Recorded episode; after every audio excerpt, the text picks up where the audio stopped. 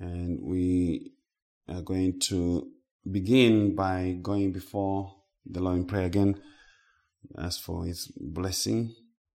Heavenly Father, Lord, we thank you again for this time that you've appointed for us to gather around the teaching of the gospel of Christ. Thank you for understanding. Thank you for giving me the ability by your Spirit to speak to these things and to speak to them boldly. We pray for understanding for myself and those who are hearing and those who shall hear. Help them, Lord, for the sake of Christ. And it is in His precious name we pray. Amen. This morning we are going to be in Romans 4, again, verses 1 to 3. But the majority of our teaching is going to be from the book of James, James chapter 2. We need to make some clarifications, gospel clarifications. In Romans chapter 4, verse 1 to 3, Paul says, What then shall we say that Abraham our father is found according to the flesh? For if Abraham was justified by works, he has something to boast about, but not before God. For what does the scripture say? Abraham believed God and it was accounted to him for righteousness. A second title, we have one title, maybe two. Was Abraham justified by works? And the second title related to it, Who justified Abraham by works? Who justified Abraham by works? So we have to deal with a controversial matter with regards to the doctrine of justification. And it relates to the matter of what justifies a sinner. By whom are they justified? And by what are they justified?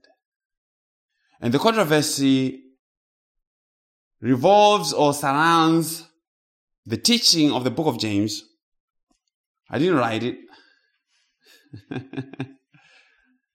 because James seems to teach that justification is by faith plus works.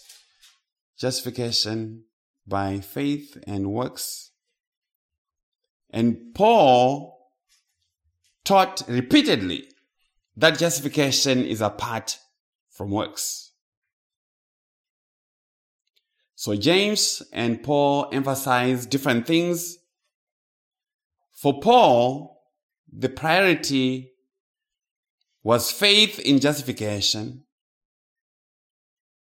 that which has reconciled a sinner to God. And for James, it was faith in the life of the justified. Faith in action in the context of the redeemed. But many have taken the position of James of faith plus works, especially Roman Catholicism and much of the church, so called. That's what you're going to find. And to the extent that this matter is not resolved correctly, we can easily end up with a false gospel. If James is not read correctly, we're going to end up with a false gospel. And the matter is a serious one because if we miss the context and the emphasis, we may find ourselves denying the sufficiency of grace alone to justify the elect. So the devil is in the details. The devil is in definitions and understanding of the gospel itself. What are the issues of the gospel?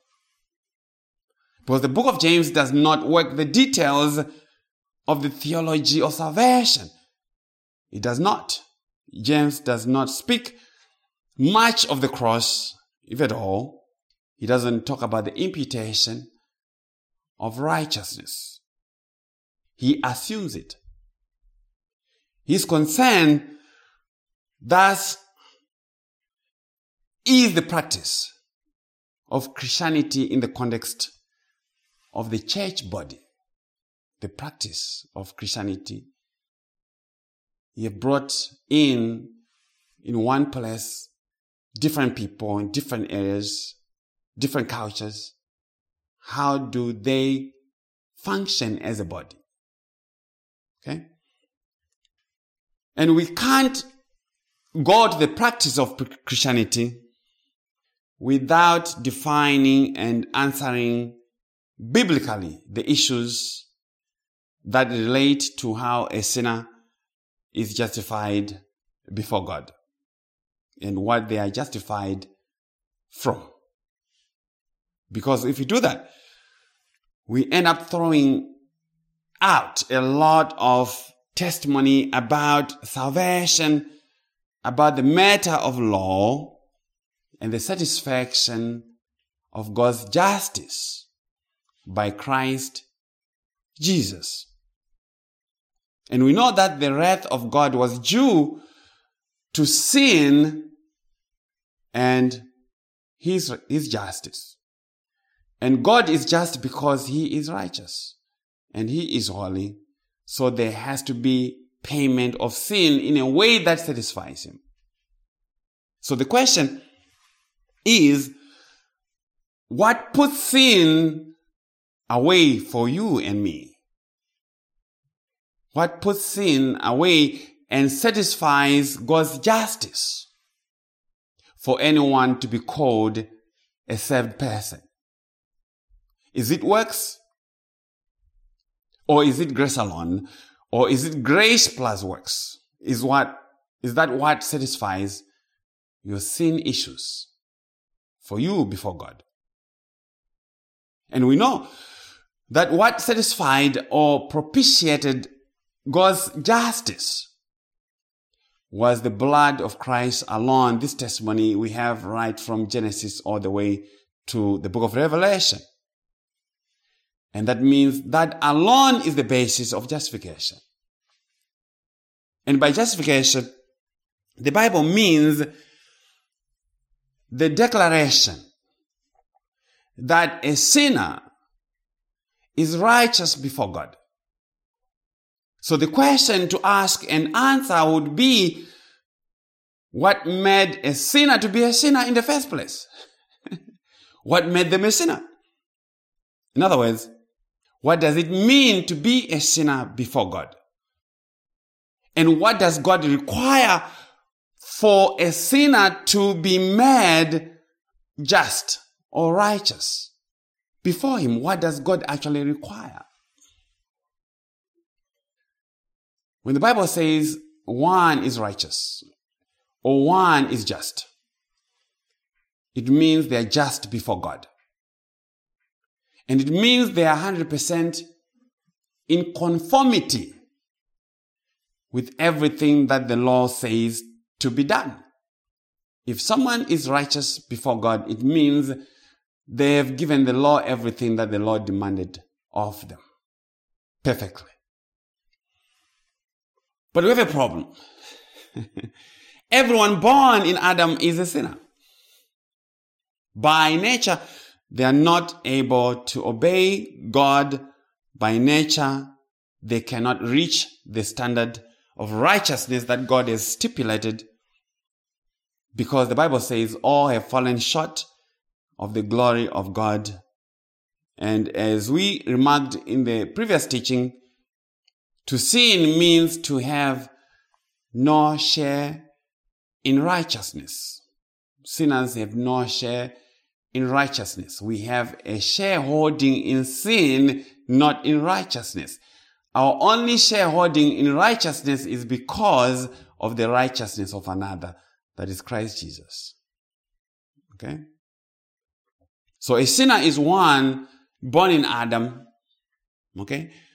They're born in Adam. That's the first definition of it. by nature you are a sinner, whether you've done anything or not, doesn't matter. You're a sinner. So infants are sinners because they're born in Adam. Even if all they know is just to cry because they have a wet diaper.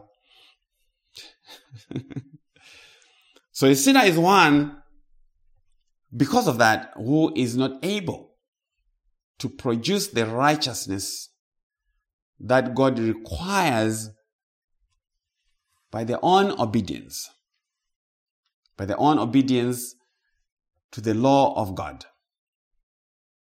Sinners are not able naturally, even with the Holy Spirit, they are not able to produce that standard of righteousness. Because we are still in the flesh, we still carry our flesh, and the flesh is always warring with the spirit. And where there's warring, you can't talk of anybody being righteous.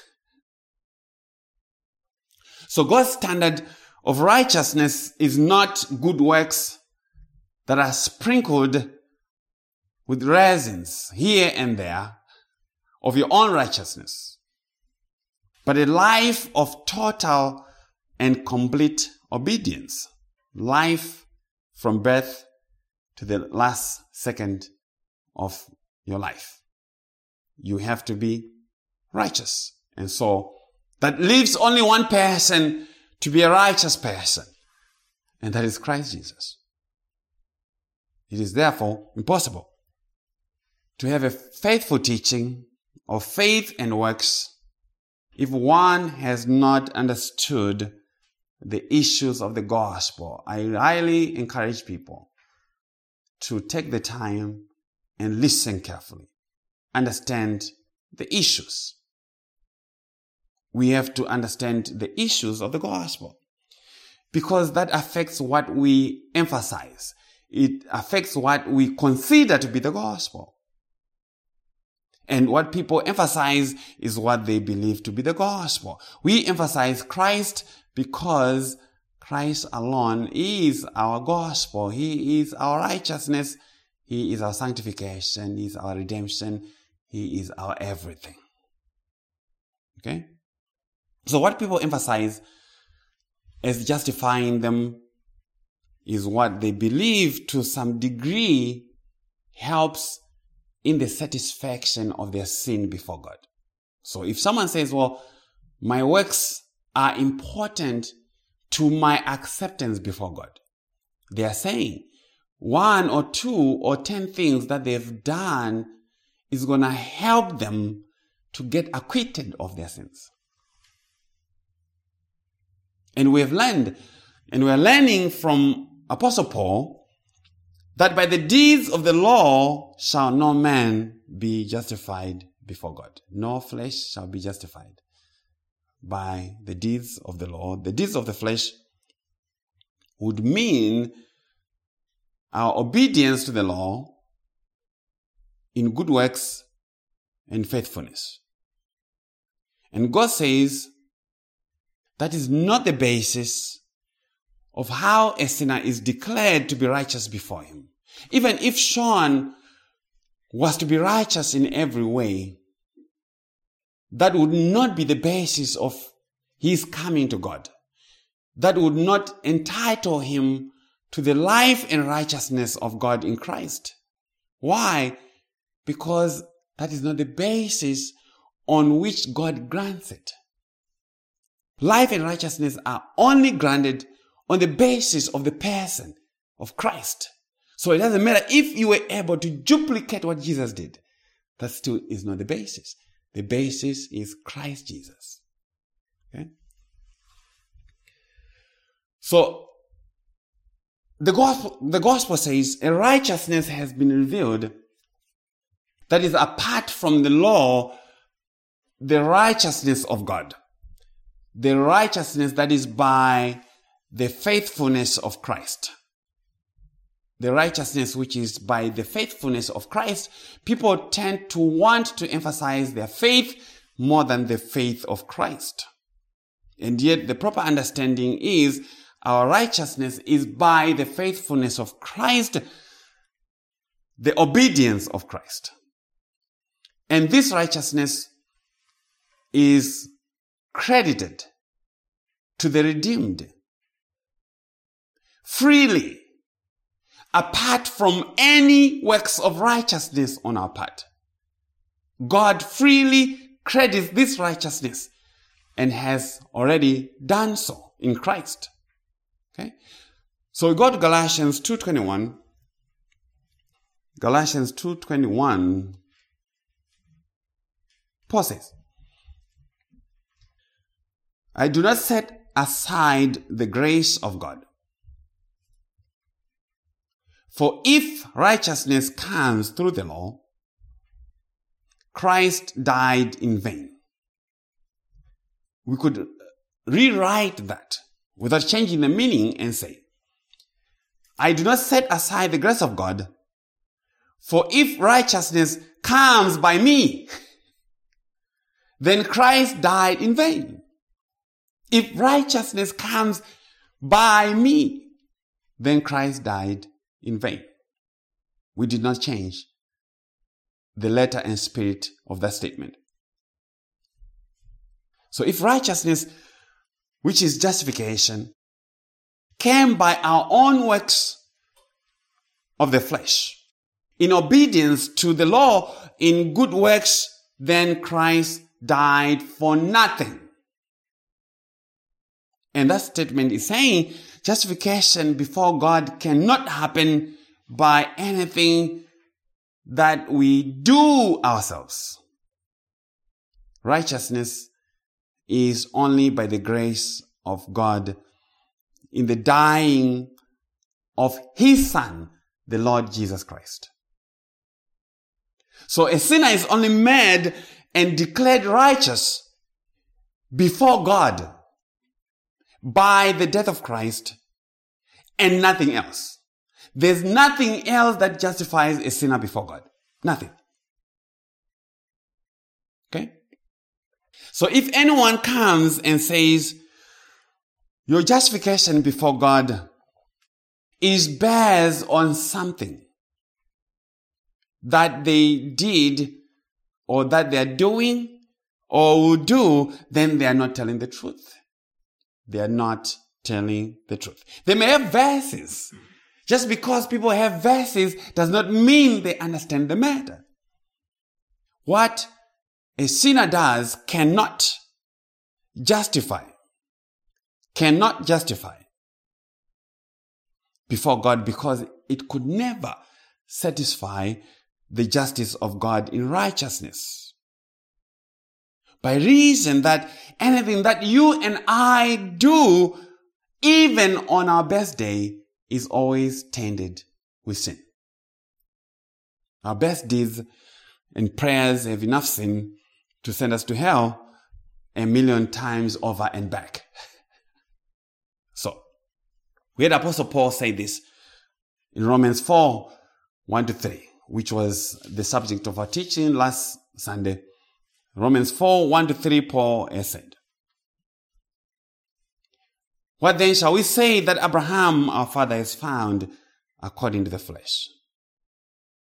For if Abraham was justified by works, justified before God by works, he has something to boast about, something to beat his little chest, but not before God.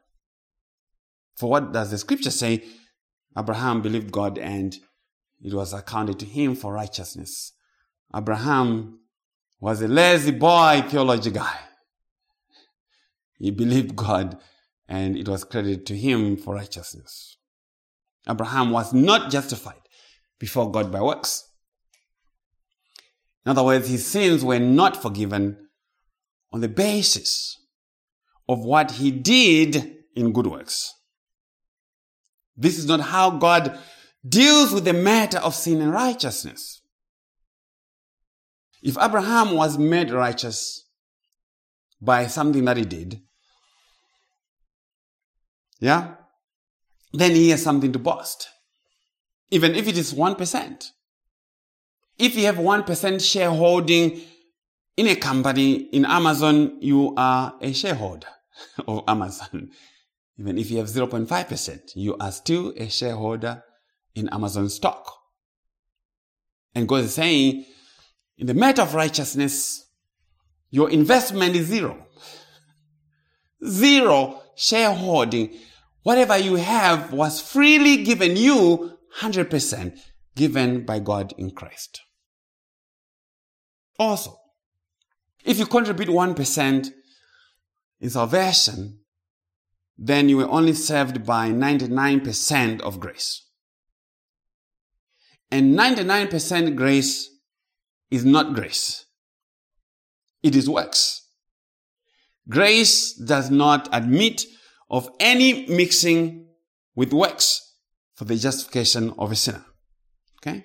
So grace is 100% or it's not grace. And this truth cannot be destroyed because if and when we do that, then we have denied the cross of Christ and what he accomplished and we believe a false gospel. Romans 4, verse 20 to 26. Maybe it's Romans 3. I think it's Romans 3. We are yet to work through Romans 4 that far. Verse 20 to 26, Romans 3. Paul says, For no one is declared righteous before him by the works of the law, for through the law comes the knowledge of sin. But now, apart from the law, the righteousness of God, although it is attested by the law and the prophets, has been disclosed, has been revealed, namely the righteousness of God through the faithfulness of Jesus Christ for all who believe. For there is no distinction, for all have sinned and fall short of the glory of God. But they are justified freely by His grace through the redemption that is in Christ Jesus. Justified freely through the redemption that is the merit of justification. The redemption, redemption means the ransom payment set free by a payment of a price that is in Christ Jesus. Verse 25.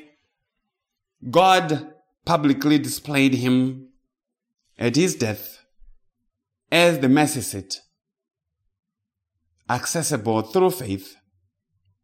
This was to demonstrate his righteousness because God in his forbearance had passed over the sins previously committed.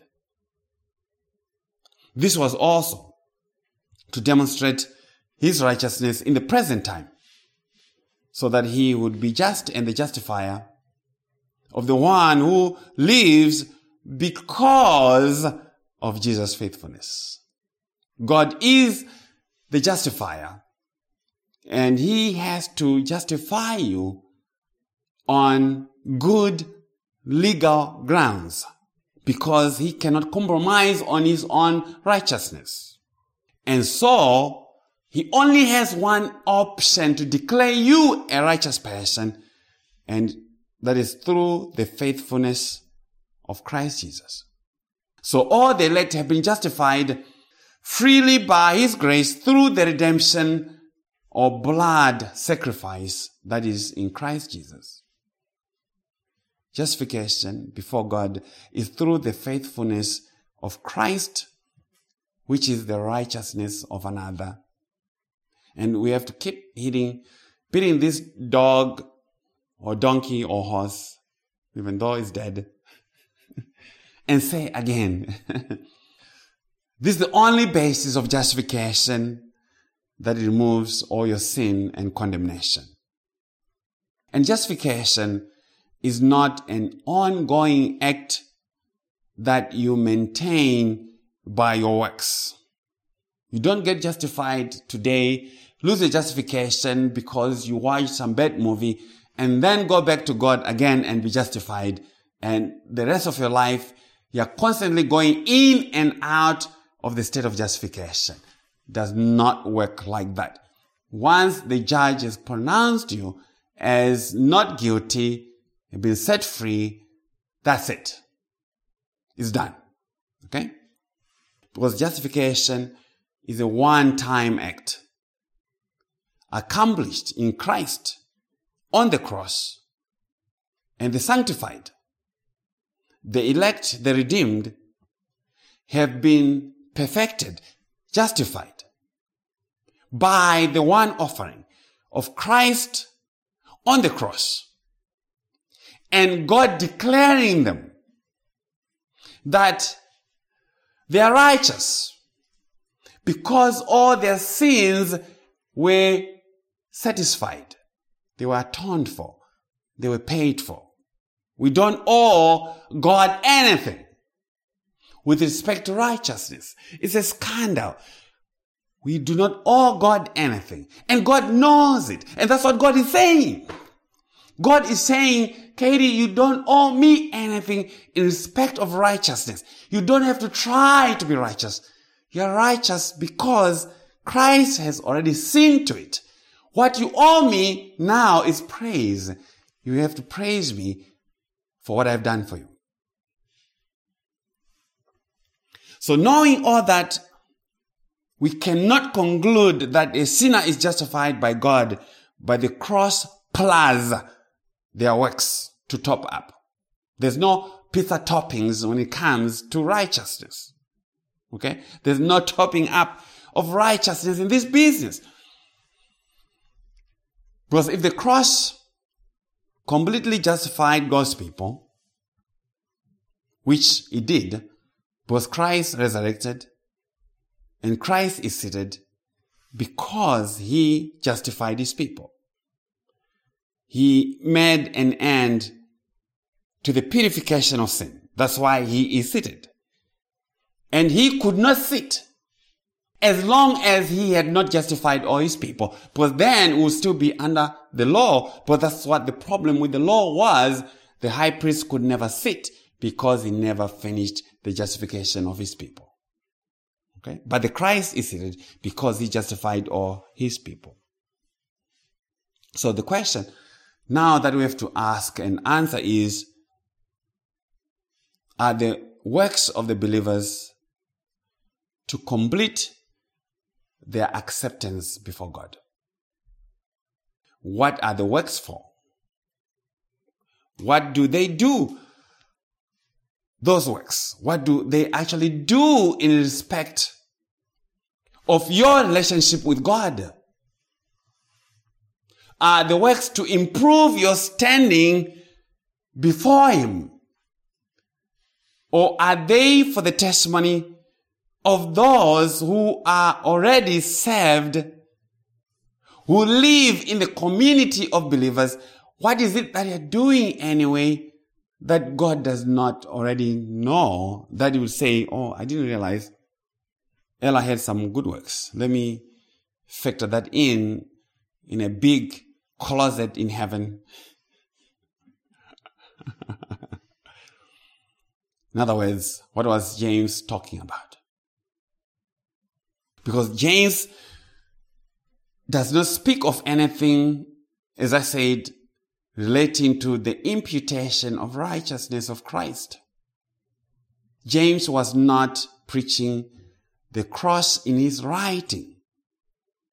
He was writing to a community of believers. He was writing to a people who had already accepted Christ.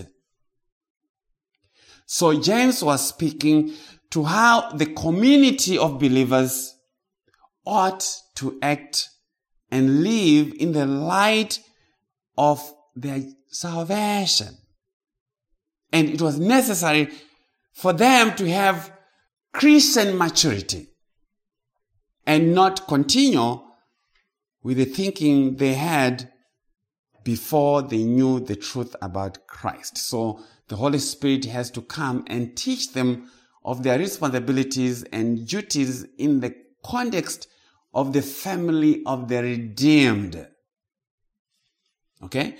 And I believe that James was saying true religion finds an expression in service.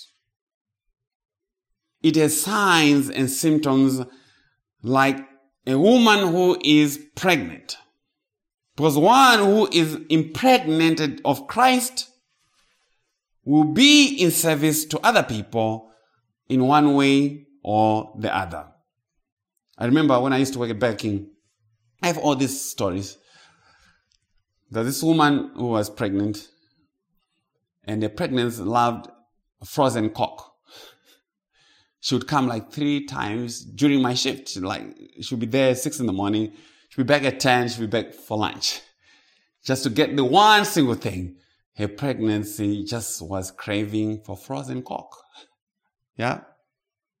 So this is what is happening to this community. In this community, James was displeased with the inconsistencies and double standards that were being applied or practiced. In chapter one, just as laying the foundation of the thinking around James, in chapter one, James had exhorted that the believers should consider joy when they enter into diverse trials, that they should keep soldiering on because God was behind the trials. And he gave the example of Job and how he overcame and how God restored him and how they were to stand on God's word. And they should also, in the process of doing that, mind their tongue because the tongue is very powerful weapon. It is destructive if it is not bridled. So you already see the tone of what James is discussing. James is not discussing how you become righteous before God. So hopping over into chapter two of James, he says the believer must serve his brothers and sisters in Christ. He or she is to accept all members of God's family without favoritism, without partiality. That is what he addresses in the first opening verses of verse 1 to 13. And they are to help the church family with a working faith. They are to help the working, the church family with a working faith. And that's verses 14 to 26. Essentially, those are the two sections in James 2. Believers should know that they have the same standing before God because of Christ. Believers should know that they are already accepted by God in Christ. But this community of believers had formed cliques, tribes around Christ, with some thinking they were superior and better Christians than others. And James set to level the ground by way of reading the riot act and spare them to maturity. And this is how he did it. And that will take us to James 2, verse 1. And you know that we are done when we get to verse 26. My brethren, do not hold the faith of our Lord Jesus Christ, the Lord of glory, with partiality. So James begins by saying, guys, brothers and sisters, do not hold the faith of our Lord Jesus with partiality, with prejudice or favoritism. Do not take a man's position or station in life or society into account when it comes to your treatment of them in the body of Christ. It is a big no, no. And that means this was probably happening in this community of believers. Okay? This community of people who, who were already justified by God. Otherwise, they would not be such a community if they were not already justified by God. But this community was importing worldly ideas of class into the body of Christ, and that was contrary to the Lord's teaching, who said we ought to be servants and serve one another as he gave example. So to what was happening, verse 2 to 4. For if they should come into your assembly, a man with gold rings in fine apparel, and they should also come in a poor man in filthy clothes, and you pay attention to the one wearing the fine clothes and say to him, You sit here in a good place, and say to the poor man, You stand there, or sit here at my footstool. Have you not shown partiality among yourselves and become judges with evil thoughts? So there we have some man with gold rings looks sounds like some hip hop artist, some rap artist.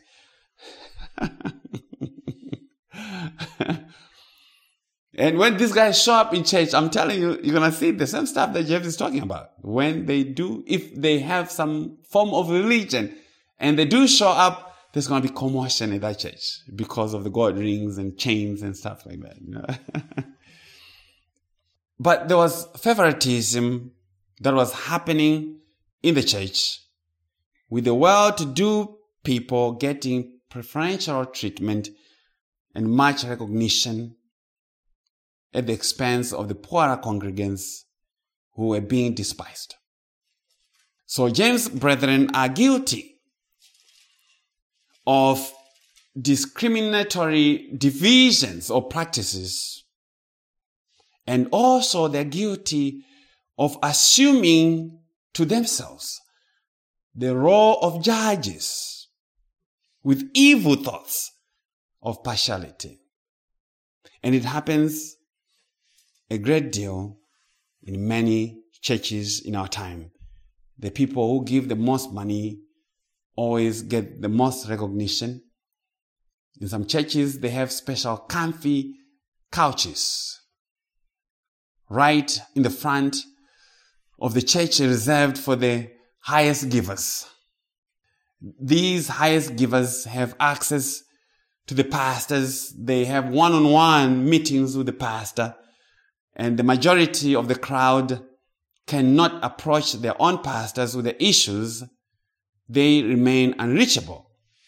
Not because the pastor is too busy because these guys are full time. That's all they're supposed to be doing.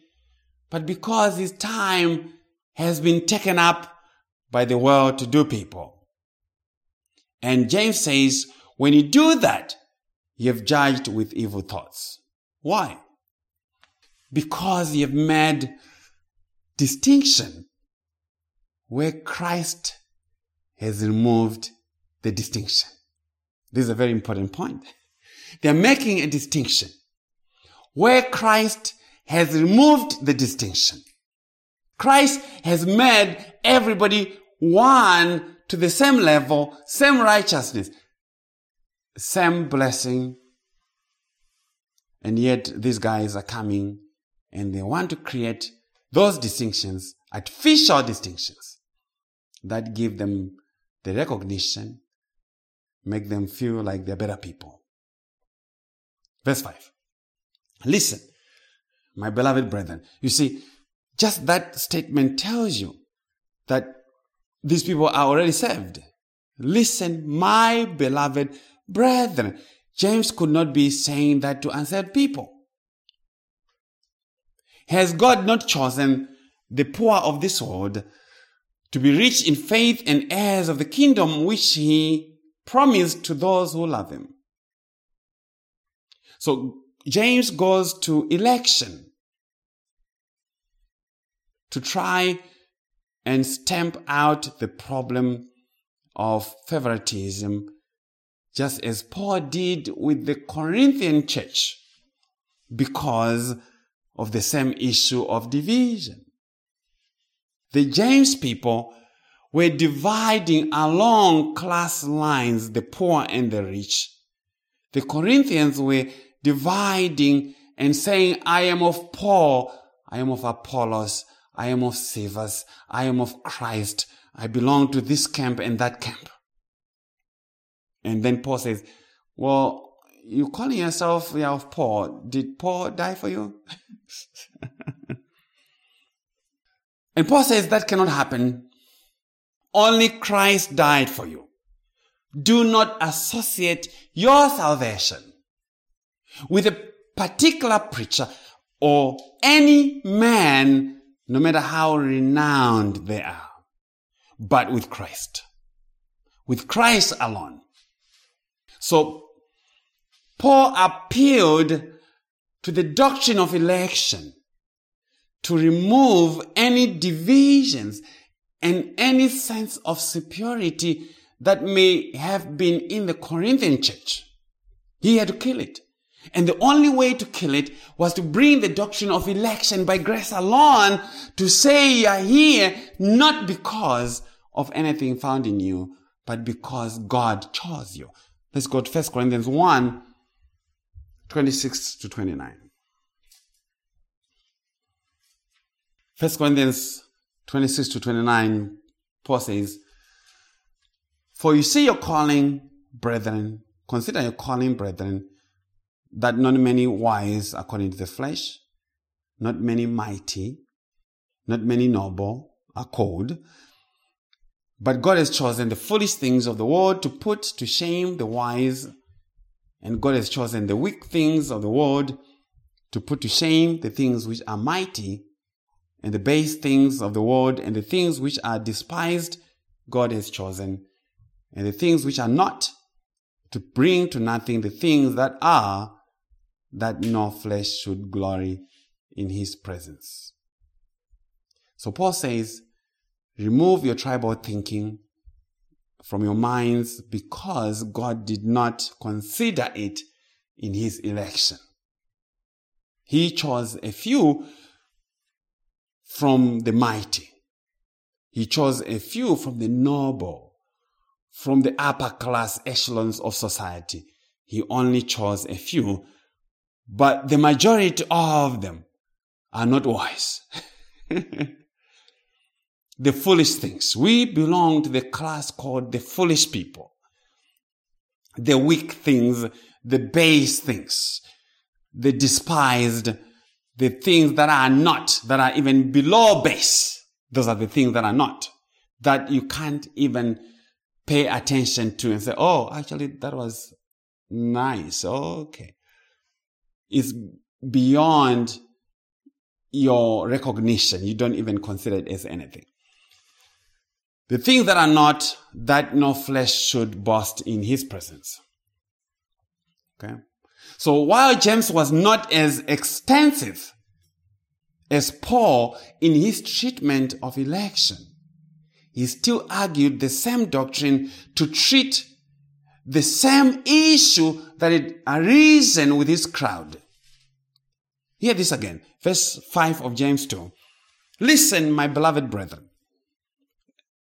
That's a command. Listen. Has God not chosen the poor of this world to be rich in faith and heirs of the kingdom which he promised to those who love him?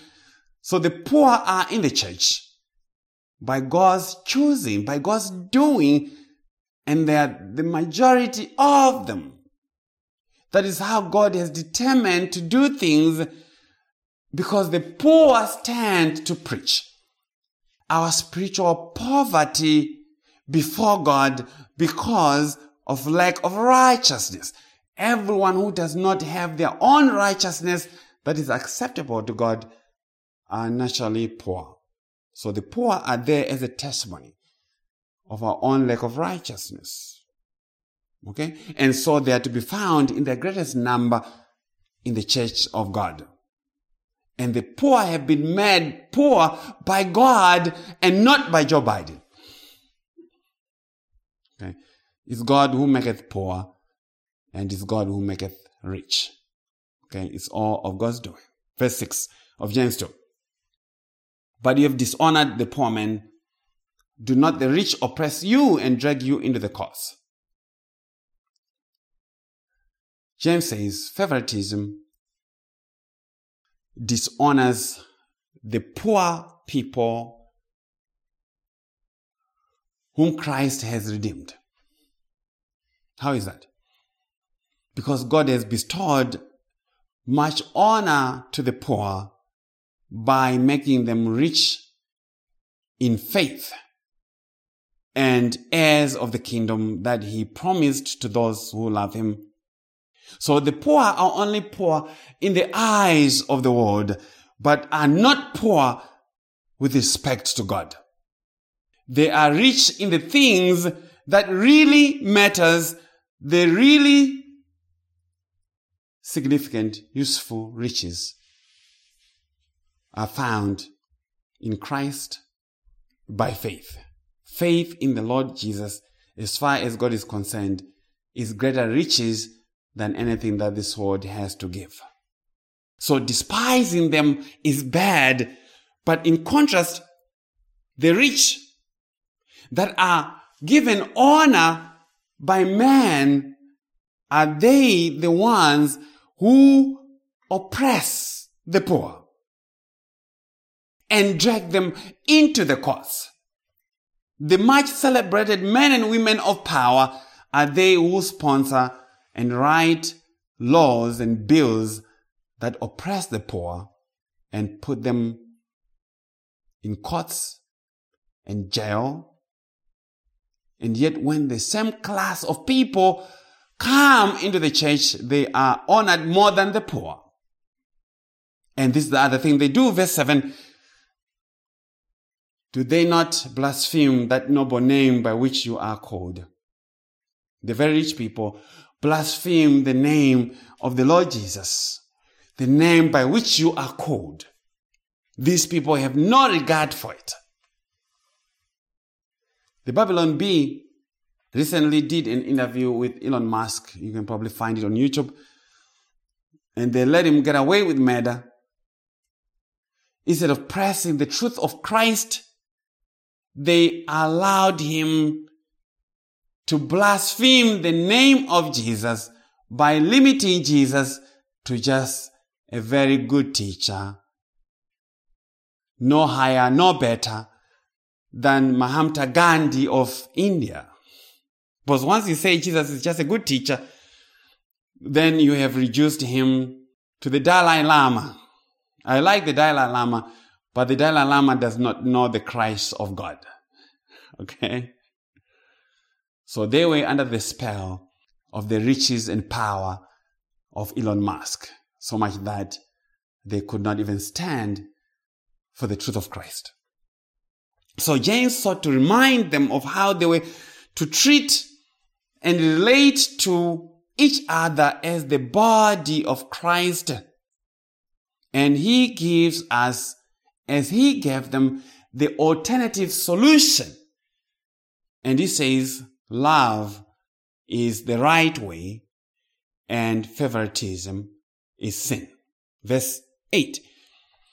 James says, if you really fulfill the royal law according to the scripture, you shall love your neighbor as yourself. You do well. James says the solution to their partiality was in going back to what the Lord Jesus Christ had taught, which thing he called the royal law. That is in contrast to the law of Moses. Royal implies here something that is coming from a king. So, this is the law of the king for his subjects. You shall love your neighbor as yourself. So if you love the poor as yourself and the rich as yourself, then you love them both without partiality. You love them both without partiality. But if you show partiality, verse 9, you commit sin and are convicted by the law as transgressors. Partiality, favoritism is sin, and it is not encouraged or welcomed in the body of Christ. We ought to be smiling and loving one another when we are together as the body of Christ. We have to trust each other. That's the only way we can serve one another. Verse 10 For whoever shall keep the whole law and yet stumble in one point, he is guilty of all. If you have been a Berean listener, you know we've been here 20,000 times before.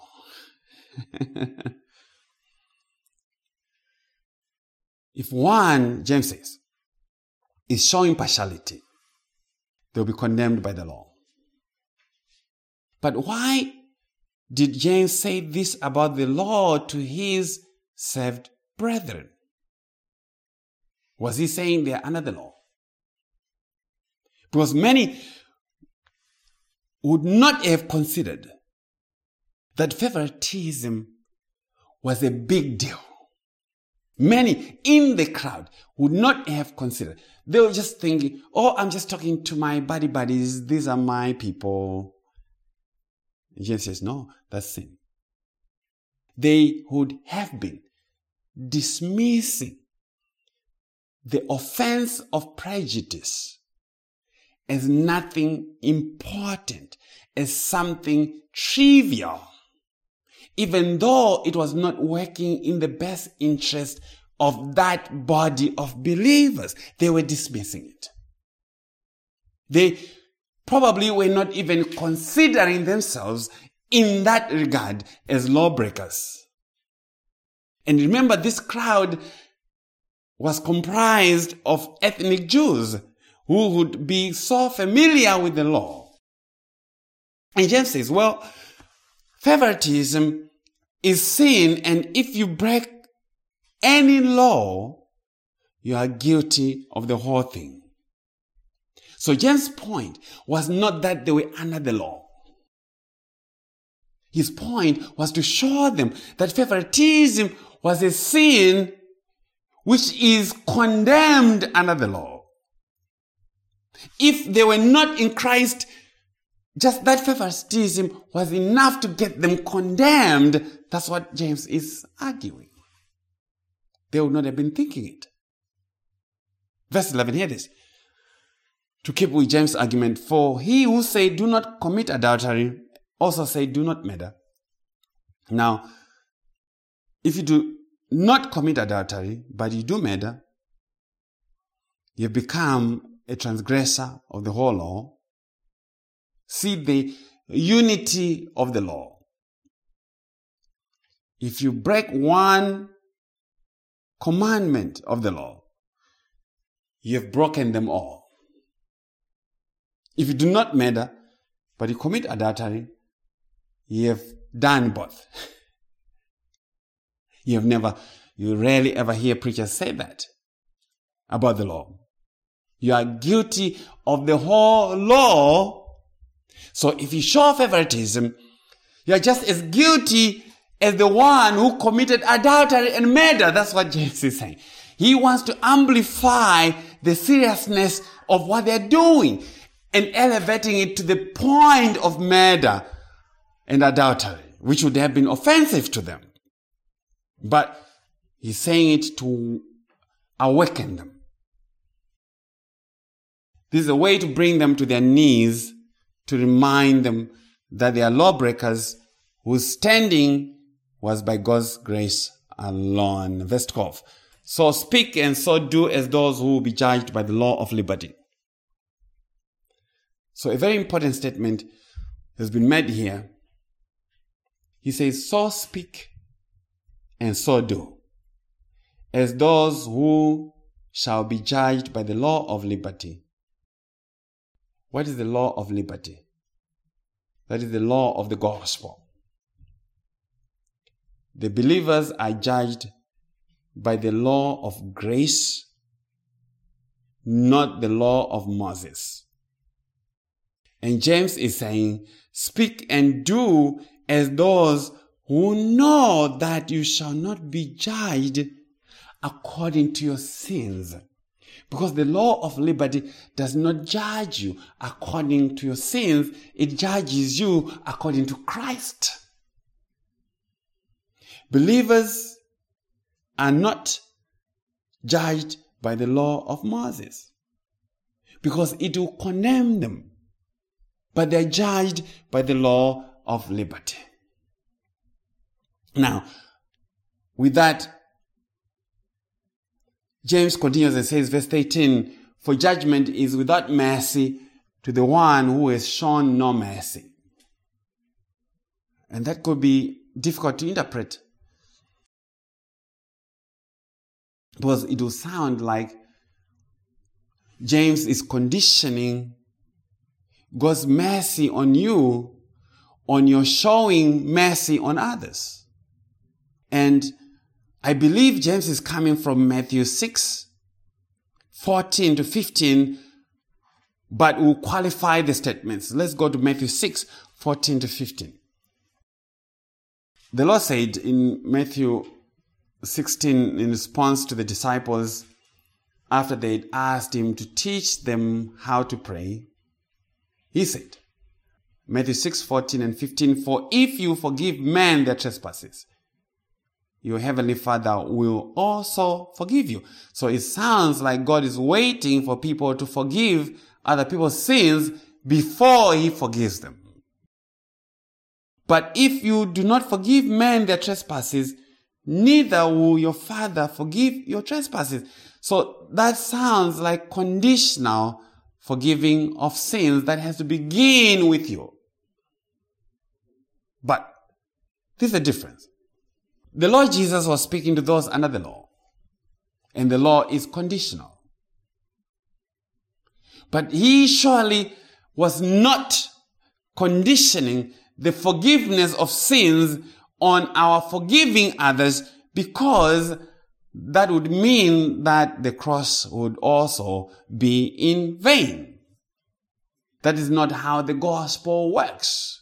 When Jesus was in Palestine, he was speaking to a people who were under the law.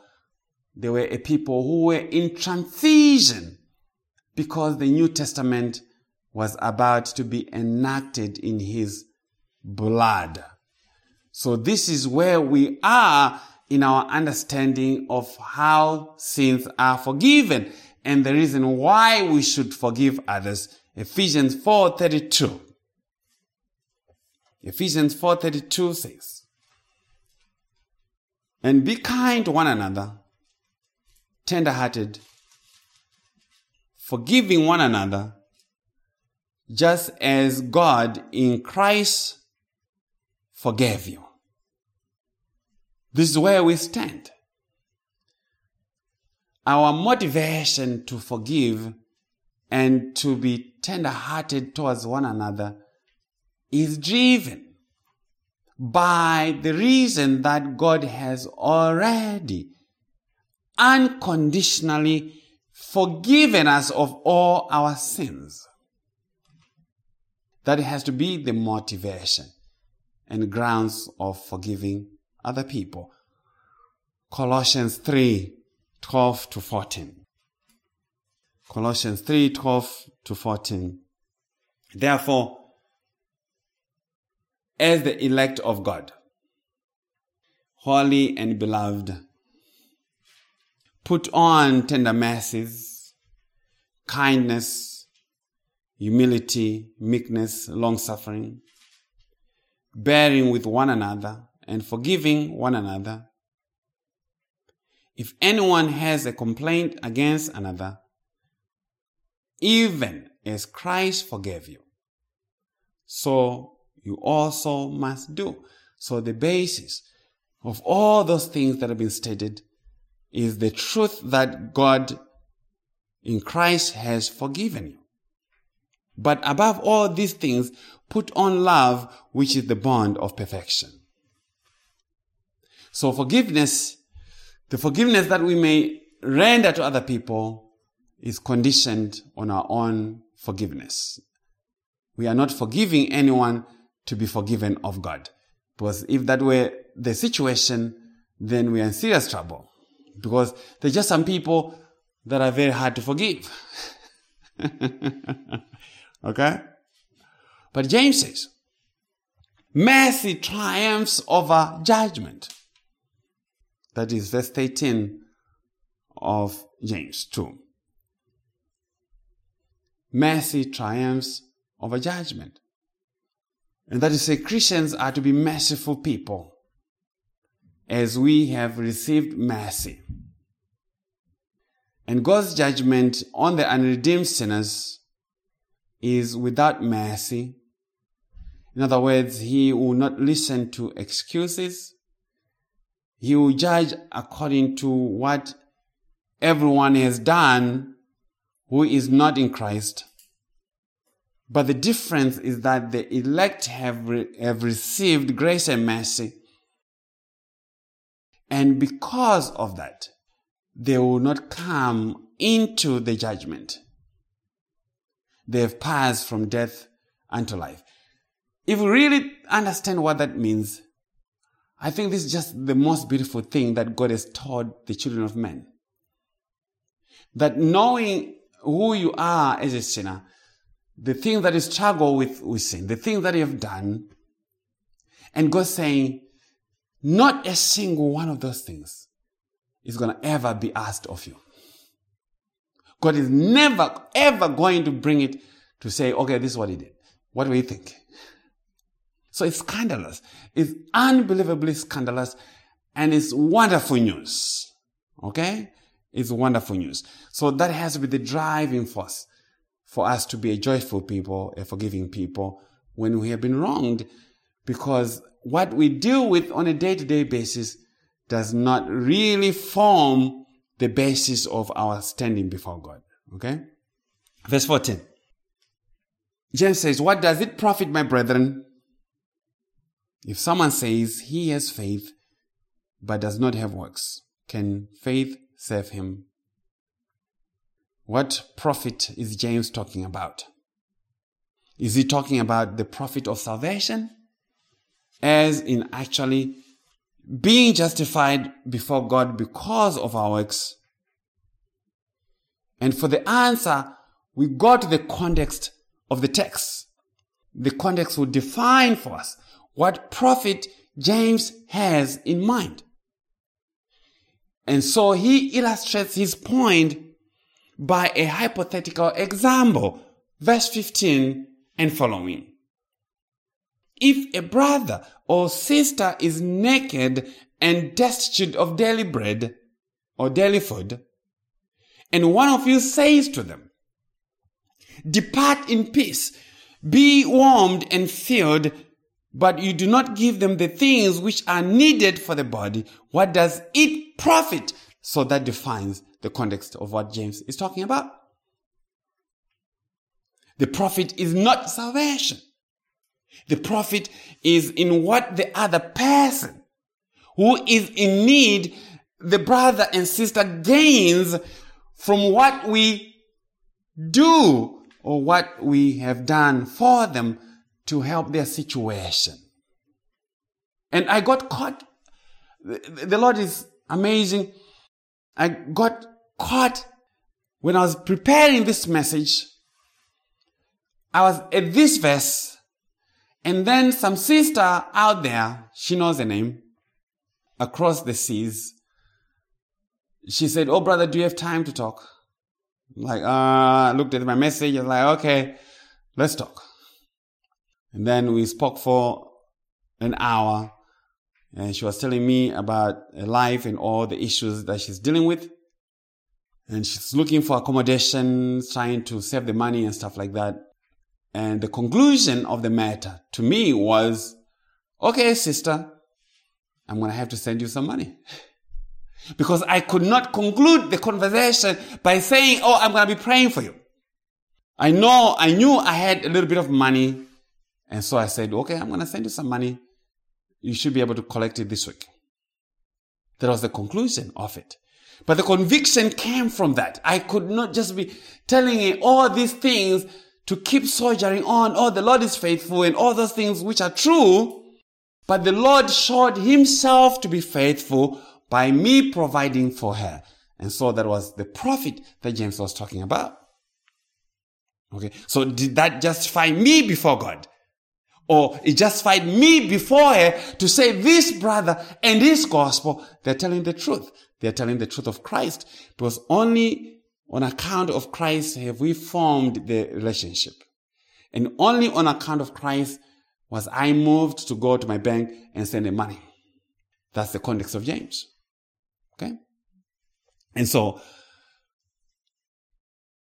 James is speaking to the imperatives of the faith, the instructions of the faith.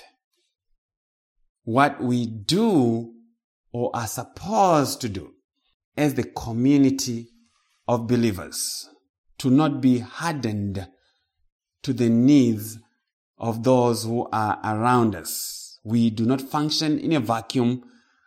And so these are the guidelines for us. Okay.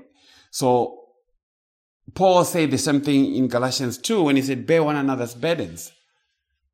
And so fulfill the law of Christ. Just bearing each other's burdens, helping to carry the heavy loads. And the heavy loads come in season. They're not always there. But when you have a body of Christ, you have people who are dealing with all kinds of things. Some issues you won't be able to meet. Other issues, God will give you the grace to meet the need. That's how it works. Verse 17. That's also faith by itself. If it does not have works, is dead. Okay, we need to qualify some things. The deadness of faith is not saying that the person is not saved.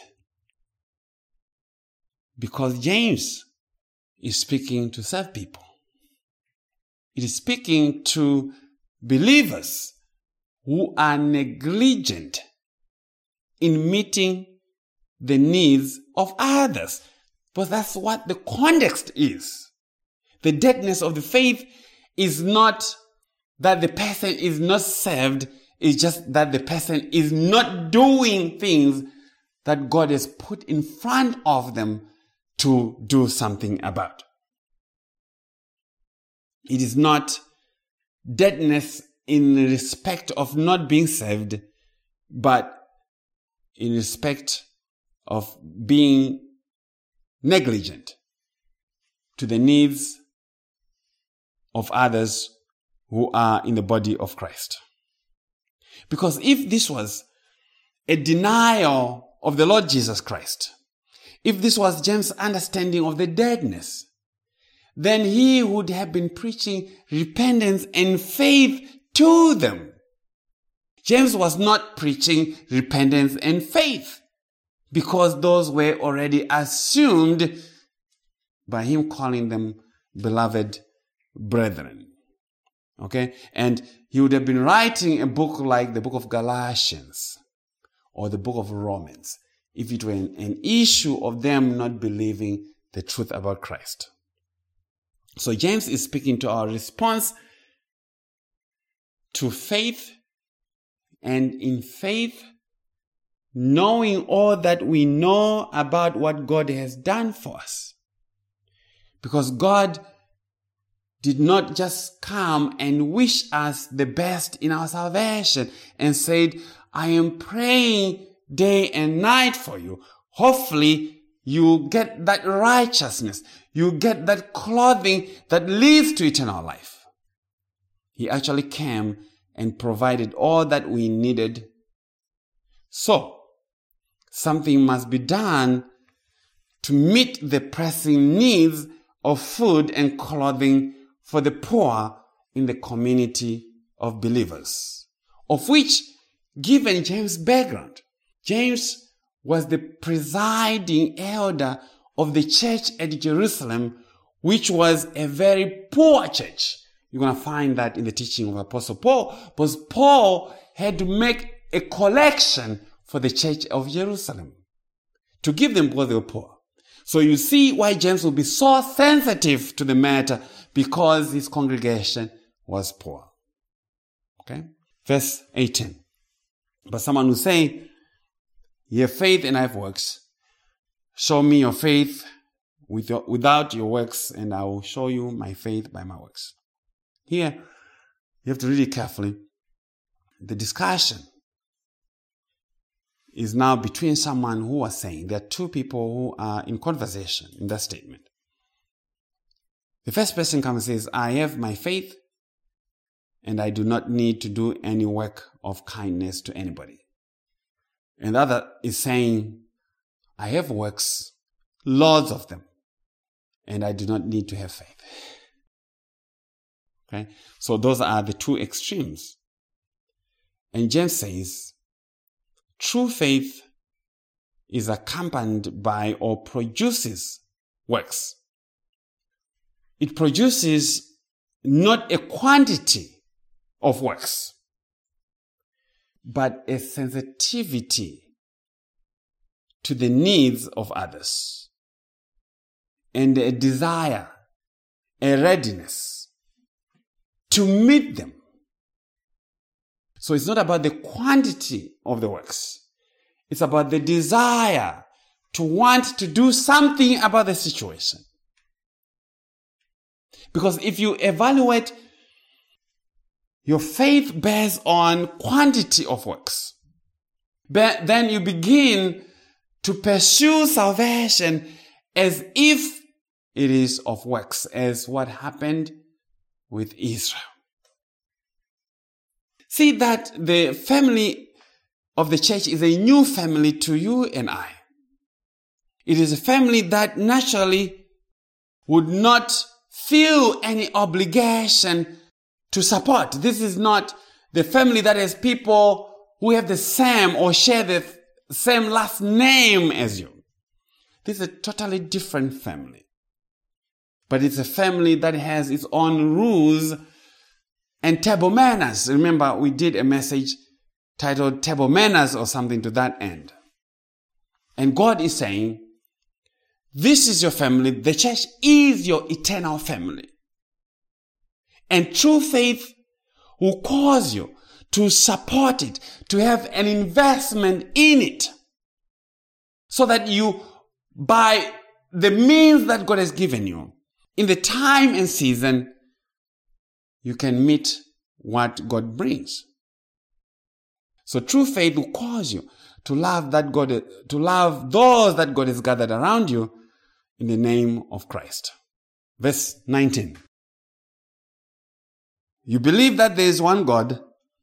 You do well. Even the demons believe and tremble. Now to the matter of faith without works. James takes it another notch and says, You believe that there is one God in monotheism. Because many people think that believing in the one God is evidence of salvation. The Muslims say, Oh, we believe in Allah. We don't understand this Trinitarian God of yours. If you understand, sorry, if you believe in the Trinity, then by definition, you are not saved, and we are saved because we have one God whom we call Allah. And James says, You do well if you believe that there is one God. There's nothing wrong with that. That is correct. Yes, there's one God. But that's not good enough. Why? Because even the demons believe the same. And guess what? They go a step further. They even tremble. They shudder. They have a response. They tremble. Trembling is their response. Demons believe and know that there is one God. They know that for sure, but they've seen him. But they're not saved. Demons are not saved because the faith of the gospel is not in you and me believing that there's one God, even though it is part and parcel of it. You can't believe in Christ and not come to the knowledge and truth that there's one God. But that's not the basis of your salvation. The basis of your salvation is in that Christ is your righteousness before God. Before the one God. which the demons do not believe. Anyway, Christ did not die for the demons. The book of Hebrews will tell us that, that he did not die for the angels, right? So demons do not believe in the gospel, even though they fear God. There are a lot of people who claim to fear God, even in the professing church world, who believe a false gospel. But they'll claim to fear God and they'll try to align their lives as God fearing people. But when it comes to the real matter of salvation, they are not holding to the truth of Christ Jesus. And James' point is just as the demons have a response to their knowledge of God, we also, as the redeemed, have a response. Right? The demons tremble, but we work. Work not to cause salvation. Because remember, Paul talked about he worked more than all of the apostles. And then he says, but not me, but the grace of God was working through me. Okay? So God is at work in us to will and do for his good pleasure. Verse 30, verse 27.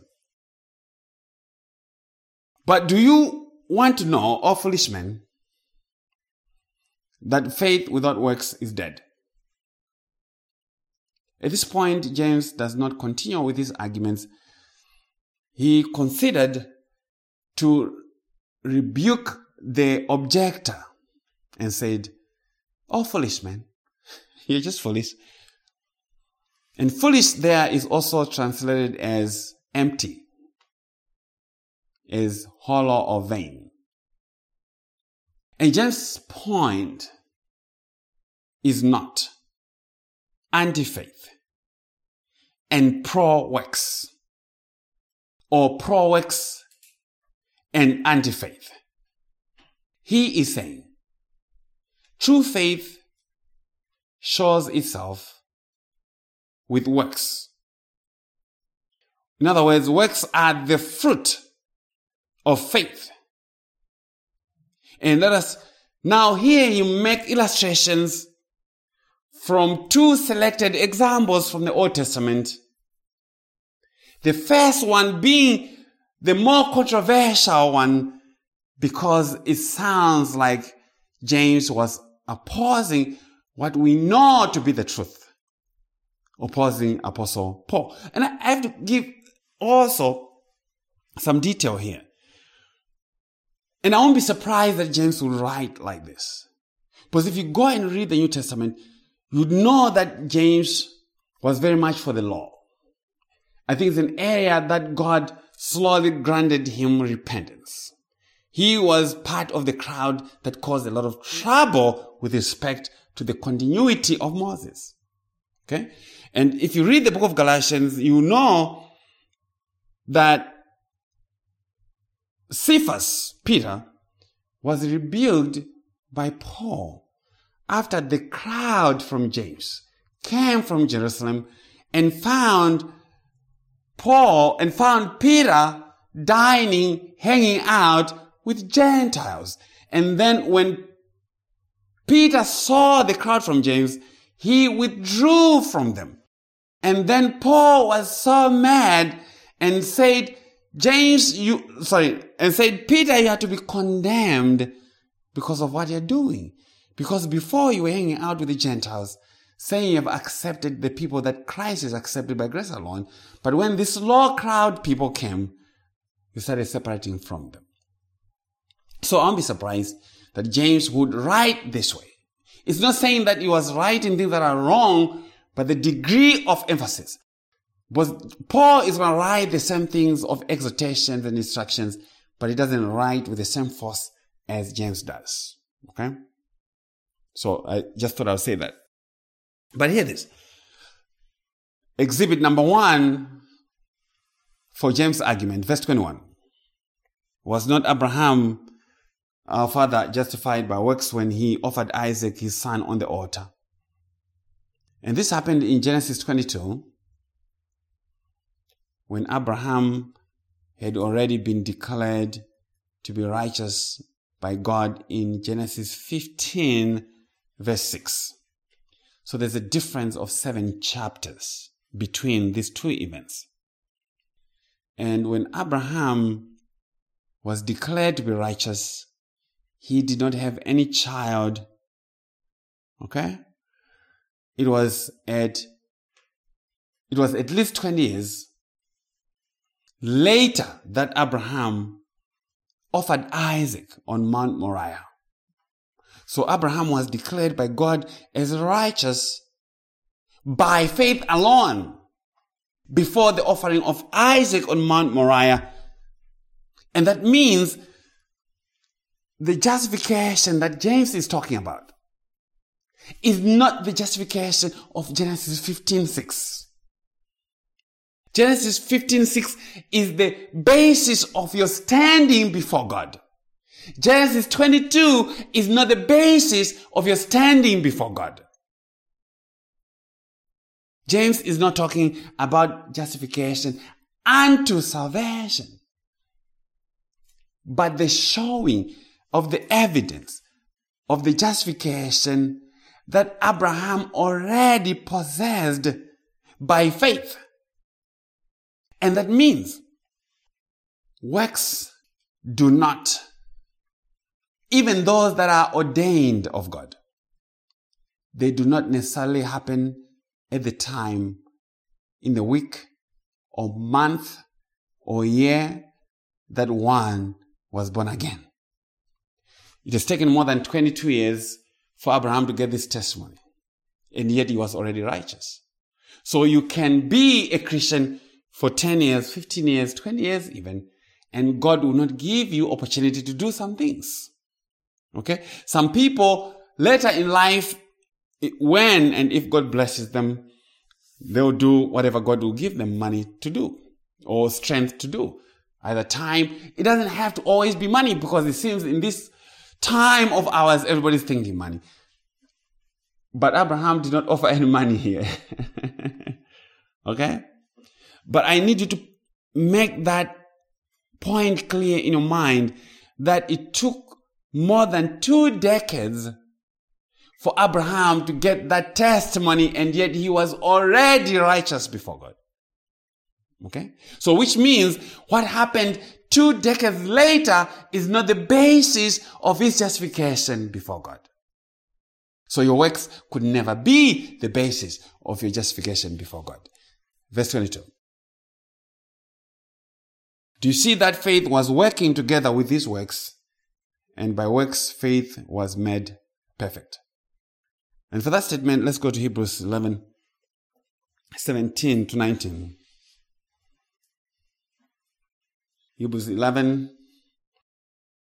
17 to 19, the writer of Hebrews says, By faith, Abraham,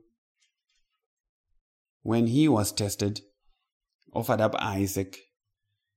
And he who had received the promises offered up his only begotten son, of whom it was said, In Isaac your seed shall be called, concluding that God was able to raise him up even from the dead, from which he also received him in a figurative sense or in a type. So Abraham trusted that God was able to raise Isaac from the dead, that God was able. So faith also is saying God is able to deliver what he promised to do, which is your salvation and mine. And by this he was made perfect. His faith was made mature. It's not like he got more perfected. No, his faith was made mature. It was carried to the end of what God meant by it. So the point being made is that the person of faith who complete whatever task that God has brought them to do, even though it may be a difficult task, as what happened with Abraham, that was not an easy task to wake up and go and try sacrifice your own son.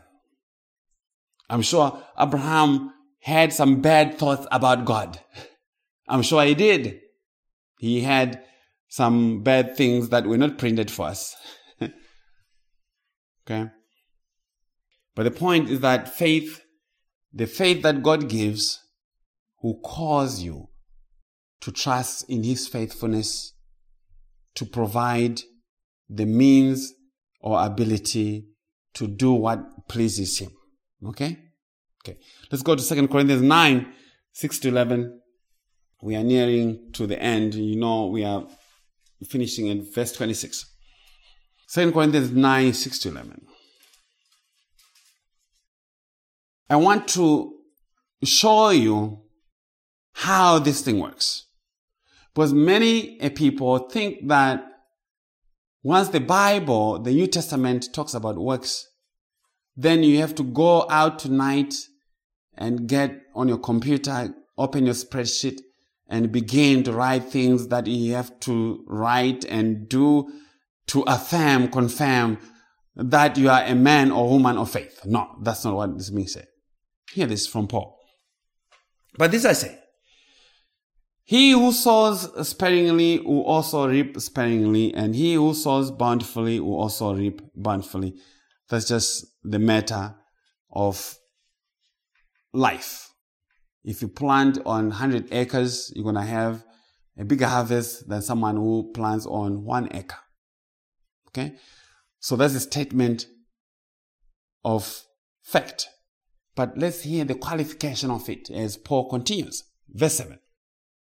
So let each one give as he purposes in his heart, not grudgingly or of necessity, for God loves a cheerful giver. So whenever you are giving, ultimately, you are not giving necessarily because of the situation. God is not interested in that. He could actually provide that need through an unbeliever. God is saying, give from a cheerful heart. That's what I like.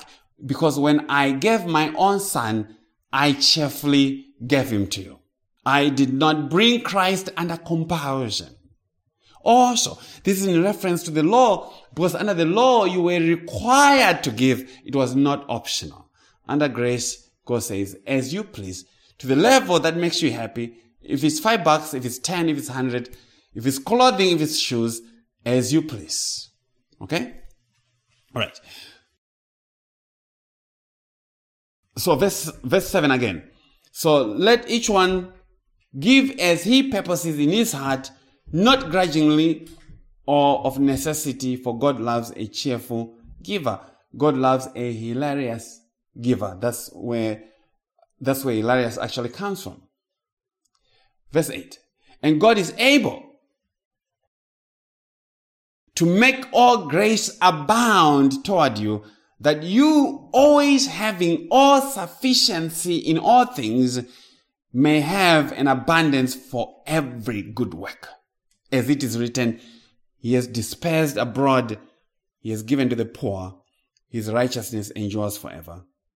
Now may He who supplies seed to the sower and bread for food supply and multiply the seed you have sown and increase the fruits of your righteousness, while you are enriched in everything for all liberality which causes thanksgiving through us to God. This is what Paul is saying. When you have to give, you give with the mind that God does not need it. God is looking at your attitude when you do it. Okay? So when He brings a situation that demands for you to do something for the sake of Christ, he provides the means for you to do it. Here, verse 8 again of 2 Corinthians 9. And God is able to make all grace abound toward you. God is able to furnish you with everything that you need to meet the situation that He has brought to your attention. So God is working both the situation that is, that has need for you to meet and is also providing what you need to meet the need. Okay? So, and God is able to make all grace abound toward you that you also, that you always having all the sufficiency in all things may have an abundance for every good work. So, if you have a situation that requires $10,000 and you don't have it, then you are not the one who was supposed to meet it. So don't go home feeling condemned because you could not meet it. That's the point. God will match your ability to give with the situation at hand. That's what Paul is saying. So you don't have to manufacture it. So Abraham did not engineer the offering of Isaac on Mount Moriah. It's God who brought it to him. It's God who gave Isaac to both Sarah and Abraham when they were old. And then it is God who asked Abraham to offer his son. And then it was God who brought the ram that was caught in the thicket that ended up dying in the place of Isaac. And even Abraham said to Isaac, my son, God will provide himself a lamb. So God will provide himself in every situation. He will see to it. That's what that is saying. God will bring a solution to every problem that you and I will meet as the body of Christ and even in this life. Okay? Verse 23 of James. And the scripture was fulfilled, which says, Abraham believed God, and it was accounted to him for righteousness, and he was called the friend of God. Now, we have to ask a question. Because James references the offering of Isaac as the evidence of faith in action. Was that the only thing or time that the faith of Abraham was found in action? No, it wasn't. But the book of Hebrews is going to be talking or telling us about Abraham and not having a home in Canaan. He was looking to that city which is not made of hands, the Jerusalem from above. So all the things that Abraham was doing in his life were testimony of his faith in Christ. He was always looking forward to Christ. So we also are always looking forward to Christ and much of the testimony has nothing with, to do with us giving people anything. It's just our own attitude and mind to what God has said about us in Christ and the promises that He has given. And I asked that question because I wanted to make a point to say what happened to Abraham was not just a one time thing. Because if we think like that, then we are going to start thinking that we also have to look for our own moment where we offered up our own Isaacs.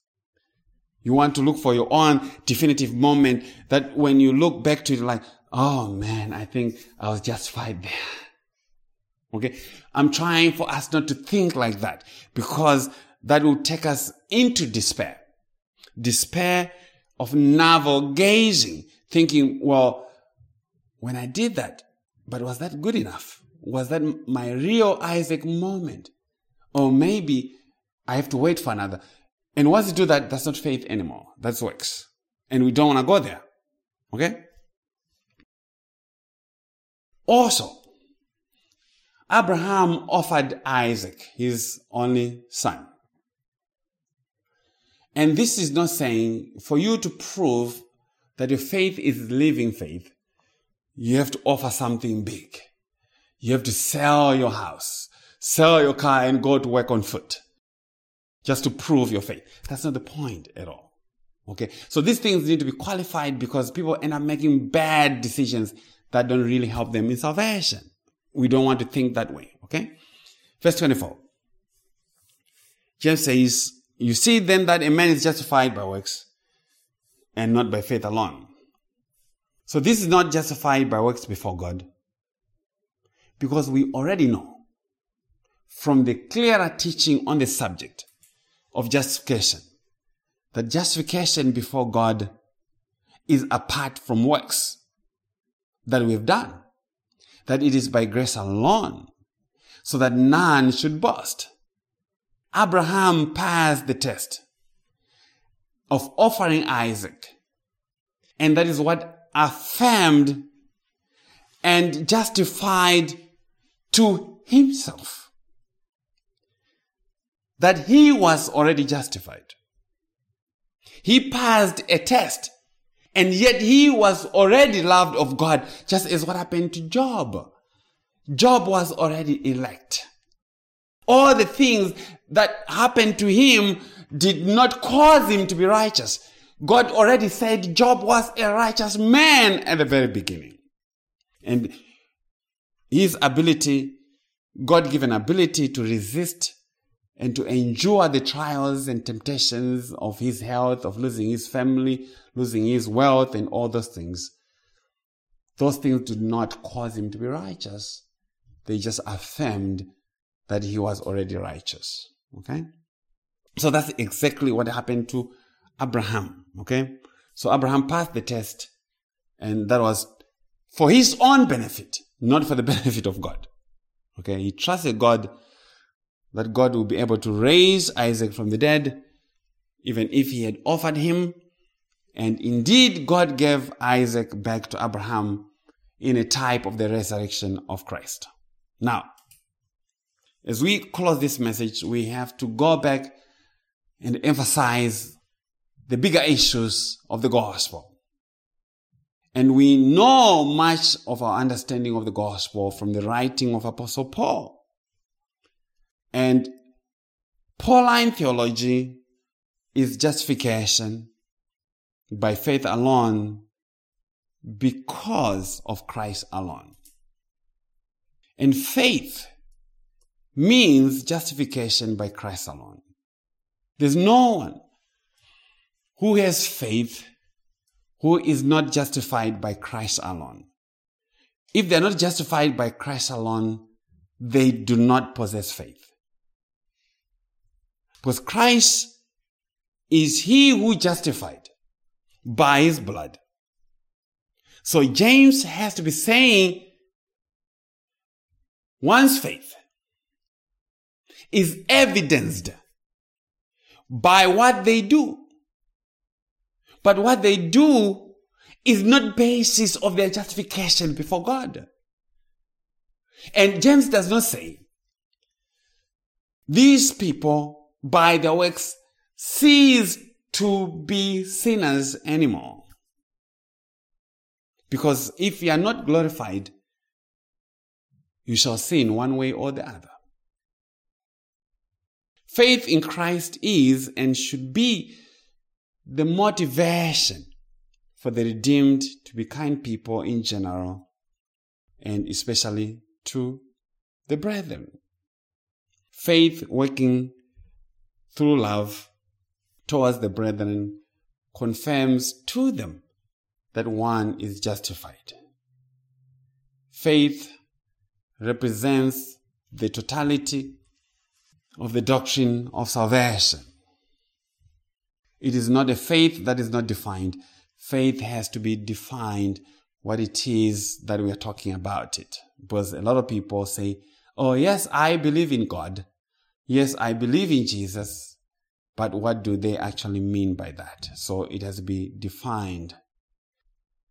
Exhibit 2, verse 25. That's the last exhibit. James 2.25, likewise was not Rahab the harlot also justified by works when she received the messengers and sent them out another way. We did two messages on Rahab from Joshua chapter 2 and Joshua chapter 6. And we know that Rahab was not justified by sending people out of a gate. Because if that's the case, man, man, man, man, man, Christ died in vain. Okay? That was just faith in action, but not the basis of justification. And James' conclusion was, verse 26, that's, that's our last verse.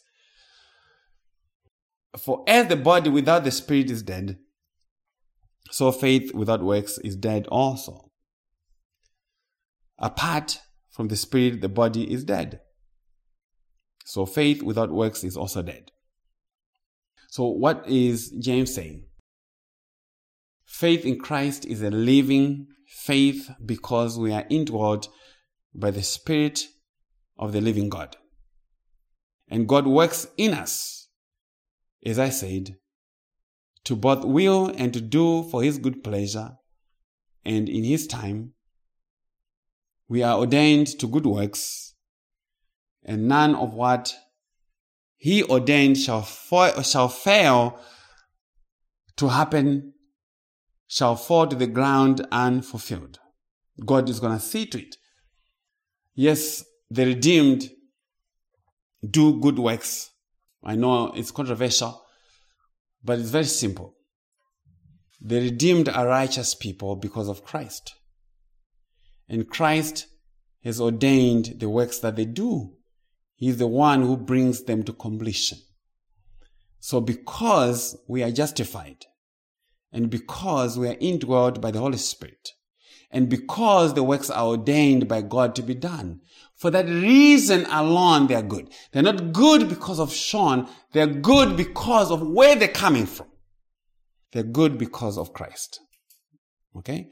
So we know this from Ephesians 2.10, for we are his workmanship created in Christ Jesus for good works, which God prepared beforehand that we should walk in them. So all the redeemed have gifts to the end of doing the good works that God has prepared for them. Some are more conspicuous than others, but the more conspicuous are not necessarily the most important. The heart, the lungs, the kidneys are members of the body, and yet they cannot be seen. But without them, the body is dead. They do the most important work. My fingers are more prominent. But without the lungs, they're dead. Without the heart, they're dead. Without the kidneys working, they're dead. So just because someone is not doing something prominent does not mean that they're not important in the context of the body of Christ. These are things that will expand some more sometime when the Lord brings us to books like First, Second Corinthians, and even at the end of the book of Romans. Okay? But not all creatures have the same gestational periods. Some are one month, others are three months. Human beings are nine months, 22 months for elephants. Others lay eggs. And the point that God is preaching by that is that the matter of works and fruitfulness have different gestational periods for different people, as God has determined for each one according to the measure of faith that He has given them. So God has to teach you. One of the things that I learned over the years that helped me with giving was that God will never be awed by anyone. If he gives you a situation that requires you to give, he has a way to pay you back. 100% he has done it faithfully to me. And because of that, I learned to trust to just give away money if that's what God requires of me. I've given out money and God always gives me my money one way or the other. I always get it back. So those are some of the things that frees us in the service of the body of Christ. We are not holding on to things thinking, man, I had budgeted. I had a preacher friend of mine in Tennessee. I listened to his message and I was saving money to buy a camera. I saved, then I think I was about 900 bucks. And then I listened to this message and he was talking about money and needing exactly what I saved. I'm, I was almost cursing at that because I knew I was going to send it. And I ended up sending the money to him. And guess what? I think it was two months later, my HR manager came to me and said, Oh, James, we just realized that you've been overpaying your insurance premiums in the past year and you're going to have a check in the next paycheck. You're going to have another 1,400 extra. And repeatedly, I've had all kinds of things like that. And the point being that God is faithful. I was still able to buy my camera. And yet I met the need that God had given me to meet. All right. So in conclusion, Paul and James are using the same text of Genesis 15 verse 6.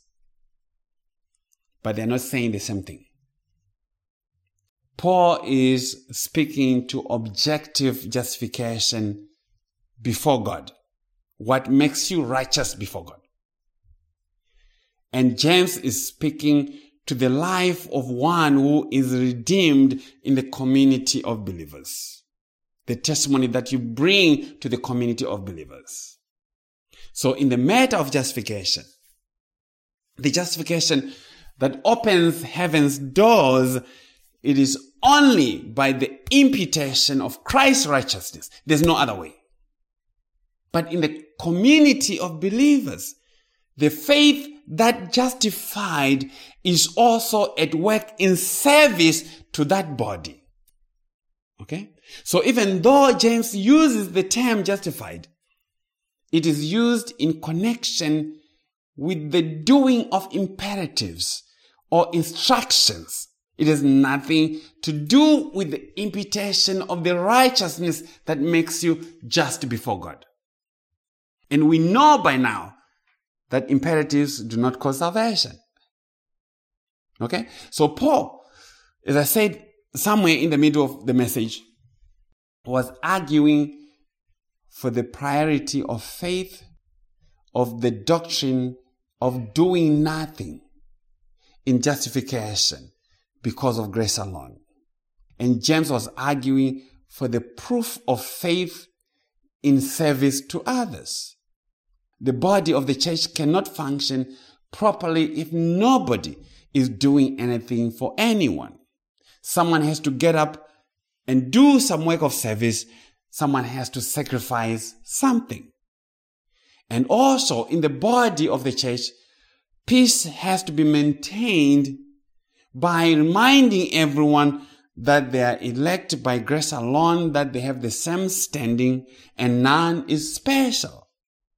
So James explained that Abraham's faith was evident in the attempted sacrifice of Isaac.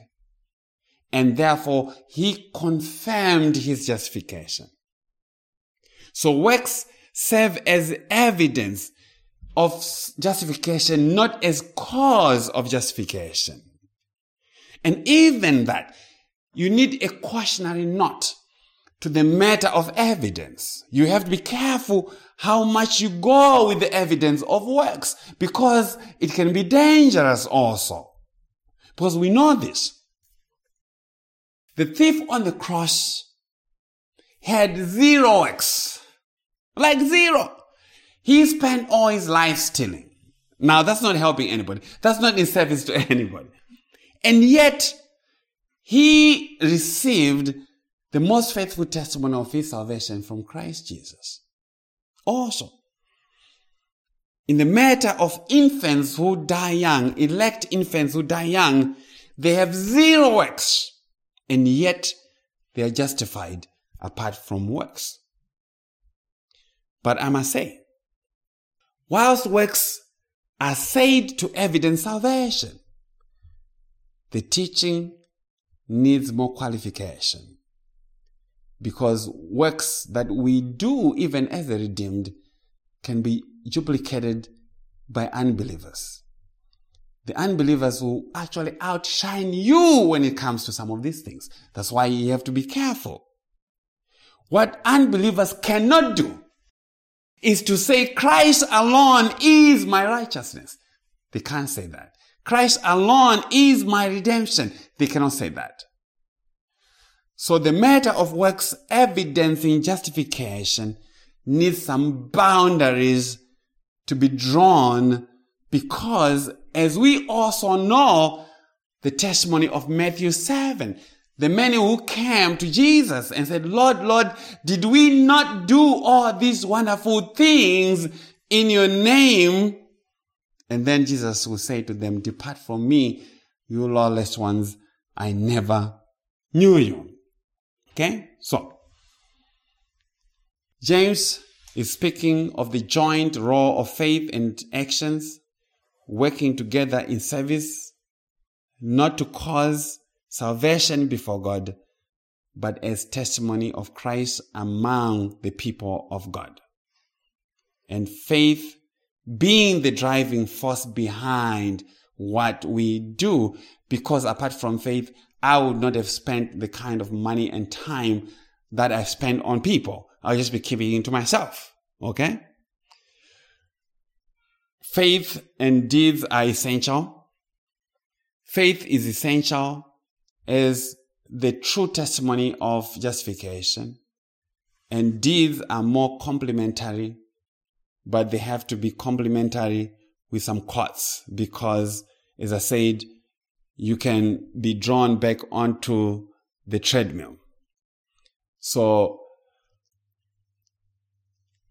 Abraham and Rahab were not justified by their own works before God, but they were justified to themselves and other people that they were the people of God.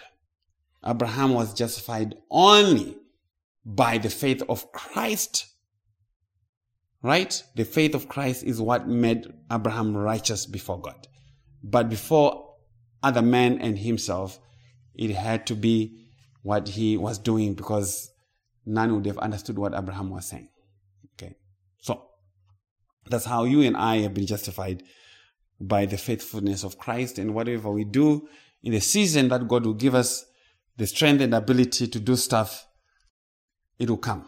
I, I talk to a lot of people, young, middle age, people who are advanced in years.